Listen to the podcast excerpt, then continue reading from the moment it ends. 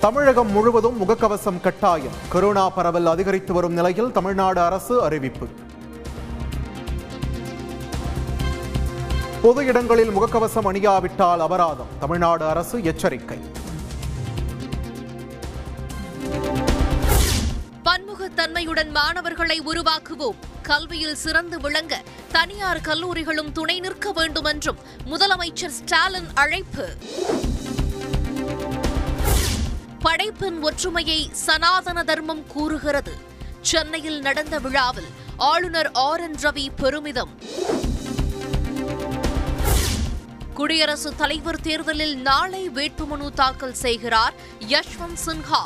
எதிர்க்கட்சிகள் சார்பில் பொது வேட்பாளராக நிறுத்தப்பட்ட நிலையில் வேட்புமனுவை அளிக்கிறார்.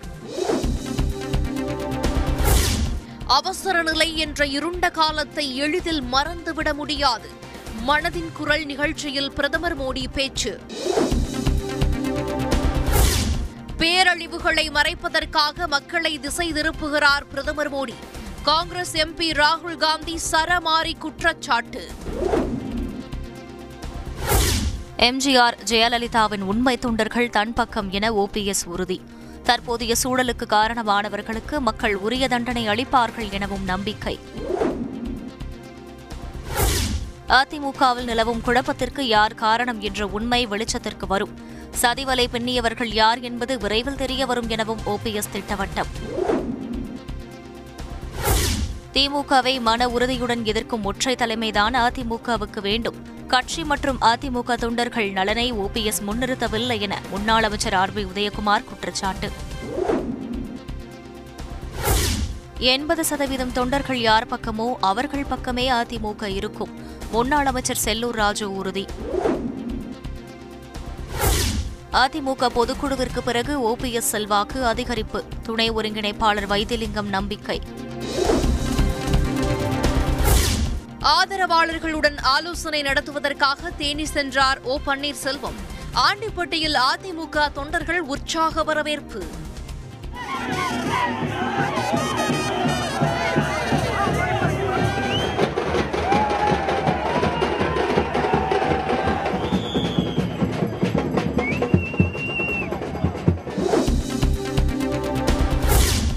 அதிமுகவில் நிலவும் சூழல் கவலை அளிப்பதாக சசிகலா கருத்து.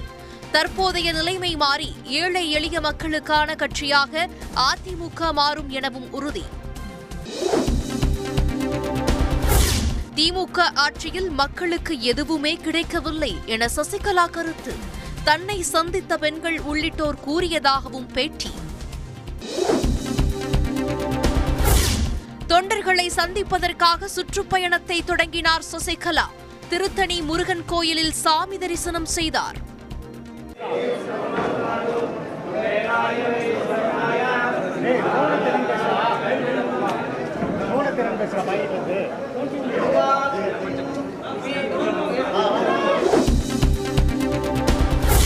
முதல்வர் ஸ்டாலினுக்கு பாமக தலைவர் அன்புமணி ராமதாஸ் கடிதம். கடலூர் மயிலாடுதுறை மாவட்டங்களில் கடல் நீர் உட்புகுவதை தடுக்கும் வகையில் கட்டமைப்பு சுவர் அமைக்குமாறு கோரிக்கை. ஓஎம்ஆர் சாலையில் உள்ள சுங்கச்சாவடிகளில் வரும் ஒன்றாம் தேதி முதல் சுங்க கட்டண உயர்வு அமல் வாகன ஓட்டிகள் அதிர்ச்சி.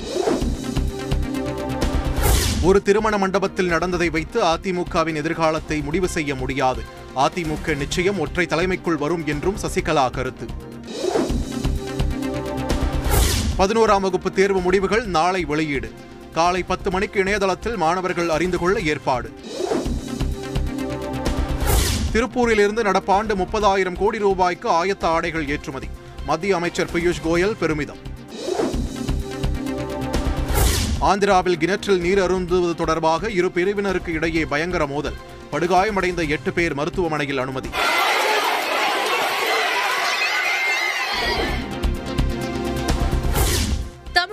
சில பகுதிகளில் இடி மின்னலுடன் கூடிய மிதமான மழை பெய்யக்கூடும். சென்னை வானிலை ஆய்வு மையம் அறிவிப்பு.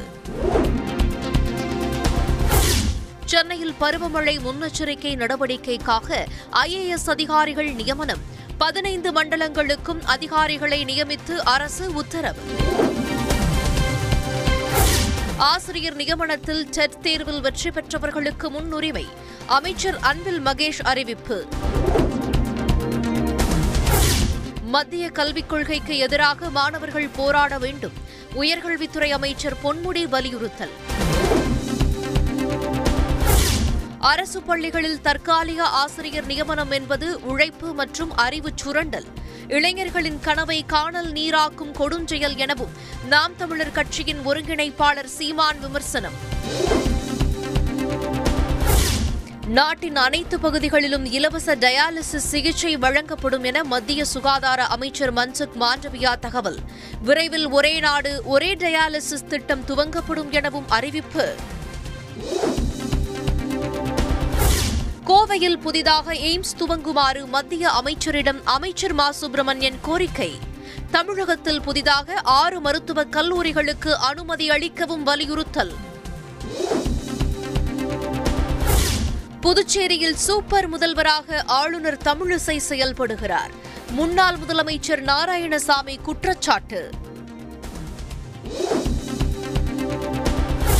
ஆன்லைன் மூலம் சுமார் ஒரு கோடி ரூபாய் திருட்டு. வட மாநில இளைஞர்கள் இரண்டு பேர் கைது முப்பத்து ஐந்து லட்சம் ரூபாய் பறிமுதல் போலீசார் விசாரணை. விருத்தாச்சலம் அருகே இளம்பெண்ணின் இடுப்பில் துப்பாக்கி குண்டு பாய்ந்து படுகாயம். தீவிர சிகிச்சை பிரிவில் அனுமதி. வேட்டைக்காரர்களால் நிகழ்ந்த விபரீதம் என தகவல். திருப்பதி ஏழுமலையான் கோயிலில் அலைமோதும் பக்தர்கள்.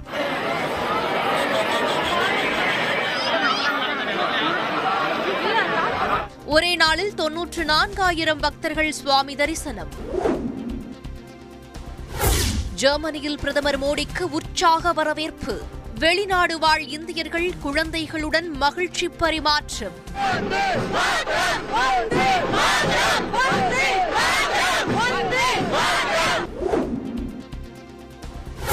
மூன்று மக்களவை தொகுதிக்கு நடந்த இடைத்தேர்தலில் இரண்டில் வெற்றி பெற்றது பாஜக. திரிபுரா உள்ளிட்ட மாநிலங்களில் நடந்த ஏழு சட்டப்பேரவை தொகுதிகளுக்கான இடைத்தேர்தலிலும் பாஜக வேட்பாளர்கள் வெற்றி. பாகிஸ்தான் முன்னாள் பிரதமர் இம்ரான் கான் வீட்டில் உளவுக் கருவியை பொருத்த முயற்சி. சரியான நேரத்தில் கண்டுபிடித்து தடுத்த பாதுகாப்பு அதிகாரிகள். இன்று இரவு ஒன்பது மணிக்கு இந்தியா அயர்லாந்து முதல் டி டுவெண்டி போட்டி. ஹர்திக் பாண்டியா தலைமையில் களம் காணும் இந்திய அணி.